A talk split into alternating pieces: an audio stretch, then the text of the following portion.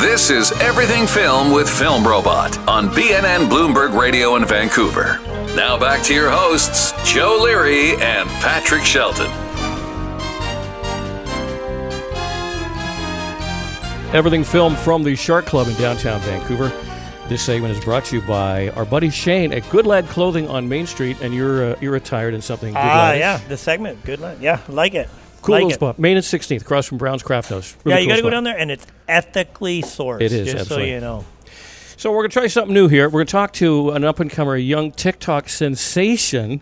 His name is Callum Orchison, and how you doing, sir? I'm good. How are you? Good. No, you're not unknown to be filming yourself. You're familiar with that concept. Yes. Are you familiar with the fact that you have a headset mic on and you're actually on a radio station? Not at all, honestly. This is definitely different. I hear my voice in my head. Yeah. But it's cool. It's the same concept. We got the lights, the whole thing. So when I use the term TikTok sensation, I don't know how many followers you must have before you're considered a sensation, but you're north of a million. Yeah. Where the hell did that come from? To be honest, it all started just for fun. It was back in January of 2020. So it was in my grade 12 year. And me and my one buddy, we just started making videos. And we started doing it kind of as a joke because it wasn't anything too serious. And we did these videos around Vancouver. So we were at different locations. So we'd be at Science World or we'd be at BC Place. And people would notice that we're in Vancouver, and TikTok knows where to show the videos to, like locally, so they show the videos to people who are from that area. So they would show the videos to people from our city, and everybody we knew started seeing these videos because they live around here. And then it kind of just popped off. We got to maybe 20,000 followers. We had an account together. And from that point, we realized, wow, like that kind of came quickly, and people know what we're doing, and people are talking about it. So let's try do this a little bit more. And then we kept it up, and then we eventually made our own accounts, did it from there. And then after probably 4 months, I was probably at 500,000 followers, and then throughout the next 2 months probably hit 1 million. And then it kind of that leads me to my question is, that's so interesting, because did you feel like you woke up one day and there was 200,000 more followers? Like it was like a Thursday and whatever, or like, and it just happened? Or was it like 10, 20, 100? It's pretty gradual. Actually. Yeah, it was pretty gradual until up about 500,000. Because it was all going. I was steady. It was like I'd post 3 videos every day. It would be like a schedule. Right. And then up at 500,000, I made a video that hit, I think, 12 million views. So it was some content. It was a content. You did a better video. Video. It was this crazy little concept where I was doing this little skit, and I had my parents there and I had my grandmother there. Right. And we had there was a comment that was talking about getting married. So we had this little ring, and I was singing this song about getting married. It was like a little skit. It was like a little skit, but I think some people out in some of the Asian countries, like in the Philippines or Malaysia, I think they take those videos more seriously. Mm-hmm. So that video just reached out to Asia, and then I woke up and I think I probably gained 200,000 followers overnight. So like you said, it does come. Social media is very generational, and for our generation, of course, you know, Facebook was the launching pad. Yeah. And for your generation, and you're 19 years of age. Yeah. Your generation, it's all about TikTok. Was it Snapchat and then TikTok, or is Snapchat now dead? Snapchat's just, communication ads, nothing to pop off on, I don't think. Okay. Yeah. And what, in your estimation, because you obviously followed people on TikTok, mm-hmm. and before you started doing something, what is the key to having something go around the world and blow up on TikTok? Is there a formula? To be honest, I think you have to be original. I see it in the way that if you try to copy a viral video that somebody else did, it'll work at 50%. So they'll get 10 million views, you'll get 5 million views, the next person will get 2.5 million views. If you start your own thing, that's when it's going to hit. And I think the problem is with a lot of people trying to do that is they're afraid to really jump out there with it. And you can't, because people are going to talk about it. People are going to speak on you in whatever way they want to. But if you do something original that nobody else is doing, I think that's the way that you're going to get right past everybody. And like your dad has played into some of your stuff, and obviously your parents are supportive, because a lot of parents will be thinking, get off your phone. No way. Quit wasting time on your phone.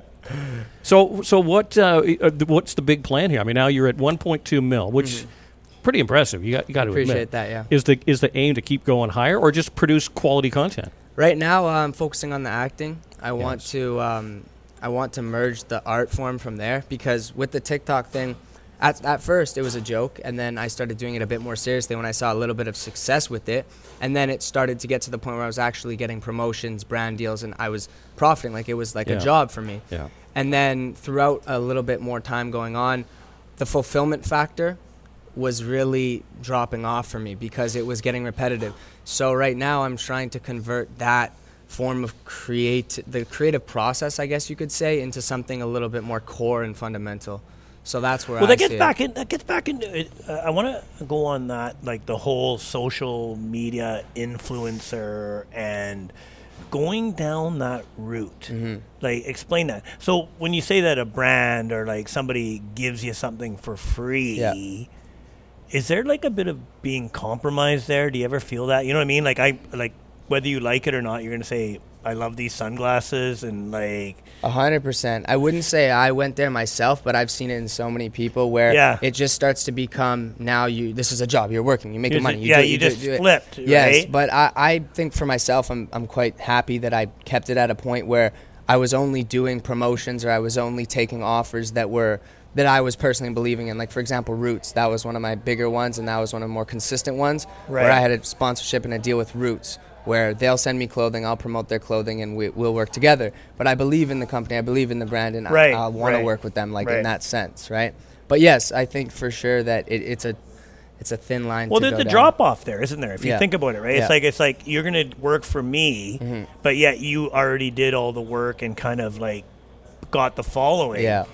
And you're not the only one. I'm just saying, I think that must be a very tempting thing, right? Oh, 100%. All of a sudden you go, I've got a million followers, so I'll sell out now. 100%. And once you start seeing the brands that, you know, these smaller companies or just brands that are looking for promotion, and they start throwing you these cash, like these dollar signs. But, you know, I think you can navigate your way through it enough, and with the help of certain people too, which is important. I think it's definitely... well, it's good to have that value system. I sold out years ago, so Callum Orchison is our guest, TikTok sensation, and you mentioned acting, and of course our friend Scott Gamble of the Vancouver Acting School suggested that he put your name forward. You want to get this kid on because he's a good kid. So you're into the acting thing. You had the good fortune on this episode to meet an actor who's got a pretty full resume. Yes. What does that do for you when you start hearing these names and connections and stuff like that? Does that inspire you? Oh, 100%. Honestly, I'm kind of there listening in awe, and it's to the point you hear about actors amongst the city who have these lengthy resumes and they have experience and they're well spoken of. And just listening here and being able to take all that in is honestly, it's a privilege and it's a blessing, because I think the more you can take in, it's the better it's going to turn out for you. And I feel like for me, just starting out and being really young and fresh and green, anything that I can take in and anything that I can get my eyes on, I'm fully just ears open for. So are you open to the acting profession? Is there a certain lane that you want to go down, or are you just looking to see what you can do in this craft? As a whole, I like the art form, but personally for me, what I really want to do in the space of this industry is tell stories about like the growing up of youth and the modern day of youth, because I think there's a lot of movies out there and a lot of TV shows that showcase growing up and showcase like teenagers, let's say. And I think nowadays there's a lot more opportunity on these social media platforms, and everything's expanding with the internet and all that. So I think there's an opportunity for the newer generations to come and tell their stories. And I want to be a part of that for sure. But what led you even going down the acting path? Like, was there some role or some series or some movie or some character you saw and you went, dang, I want to do that? Yeah, it was Timothee Chalamet. I don't know if you're aware of him. Great actor. I was watching. You actually have a bit of Timothee Chalamet-ishness to you. Oh, wow. Yeah. Okay, nice. I love him, though. I definitely look up to him a lot. Yeah. I was watching Beautiful Boy with Steve Carell. I don't know if you guys have ever heard of that film. Yeah. It's a great story. It's based on a memoir, based on a real story. But yeah, it was me watching that, and it was probably only a year and a half ago. And I watched that, and I started doing background work. So I was just on set. And I said, wow, this is really cool. This is, I don't know, this is cool. I've never thought about this, because I used to be a sports player, right? I played hockey my whole life. So I was never interested into the creative side of things and the arts so much. But when I watched him and the way he expressed these deep, deep, deep feelings, and they were so vulnerable, I aspired to be able to present that for myself. Yeah. Are we talking about Call Me By My Name?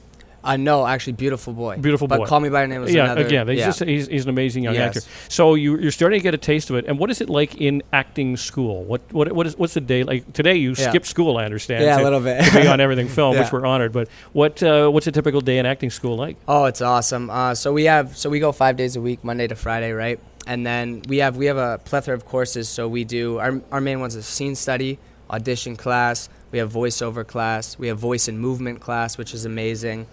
And then we go into improv, and we really touch everything. We have business class as well, which is great, learn about the industry. But I'd say a good day is we head in, and then we'll go into scene study, right? So we'll get in maybe 9 a.m. class, and then get ready, like stretch out, rehearse, whatever we got to do. And then we'll have performance day. So let's say we go up, we have our group. So it's like we have our scene partner, right? And then we perform in front of the class. The teacher will give us notes, and then we'll go again. We'll base off their notes, and then we'll do it again. And then that's a scene study course, right? But then let's say we go into voiceover, which I was at today, and that's a cool thing to get into, right? Because it's another side of it, right? And we'll go in. We have the sound studios. There's 3 studios in there, which is great, and we really get to just play, and we get to test things, and we get to learn, and we get to a lot of time to be free and be creative, which I think is the best part. Well, really. You strike me as being a rather dynamic, outgoing type of person. I guess you don't have any timidness or any shyness. And I guess,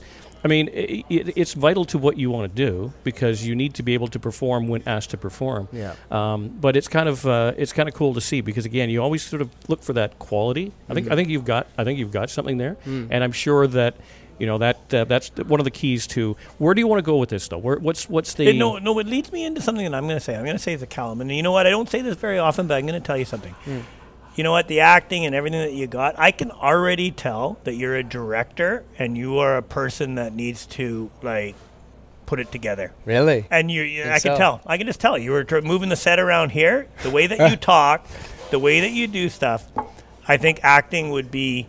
beneath you. I think you could do it, and I think you'd be awesome at it, but I think you need to control the set and have it. Like, you got to be the Ron Howard, you know what I mean? Wow. Imagine Films. You're there. I appreciate that. No, I can feel it from you. And I mean, and I say that with all, like, respect, right? Okay. But I can feel that from you. So like that's your observation, but what is your plan of attack? What is it you are looking to pursue here? Well, currently I'm in school. I got another 3 months left. Yeah. So after that, I'll be looking into going back for another 9 months. And if I'm not doing that, I'll be taking courses and looking to get into some smaller films or going to get an agent. But I haven't really made up my full attack plan yet. But all I know is I want to keep learning. I want to keep growing. I want to keep training and really just experiencing life, because I think that's what it is. And right? I would assume that having a strong following on TikTok is not going to hurt you at all. Hopefully not. It's probably only give you some more exposure. I hope so. And how do people find you, Callum Orchison? Instagram is the best way to find me. It's you can just search my name, Callum Orchison, C-A-L-L-U-M, Orchison, O-R-C-H-I-S-O-N. And TikTok, same thing. Every social media, that's my thing. Right, awesome. Yeah. So we'll have you back on the show down the road. So you're at 1.2 now. Where do you see yourself by the end of 2022? You know, I can't put a finger on that. We just got to let it happen. I think it's going to happen. All right. You're a good man. Thanks for joining us. Awesome. Thanks, guys. That was awesome. Right. Appreciate it. Thanks. That is a wrap for Everything Film, presented by Agency Click from the Shark Club in downtown Vancouver. Our thanks to Shane Meyer for providing clothing from Good Lad Clothing. And a couple of great guests there. We had Donald Heng and Mackenzie Gray, full resume, and young Callum Orchison, who watched that space. Yep. That's a wrap. Thanks to our production crew. Thanks to our assistants as well. Thanks to BNN Bloomberg 1410 AM. Also 103.5 FM, HD3.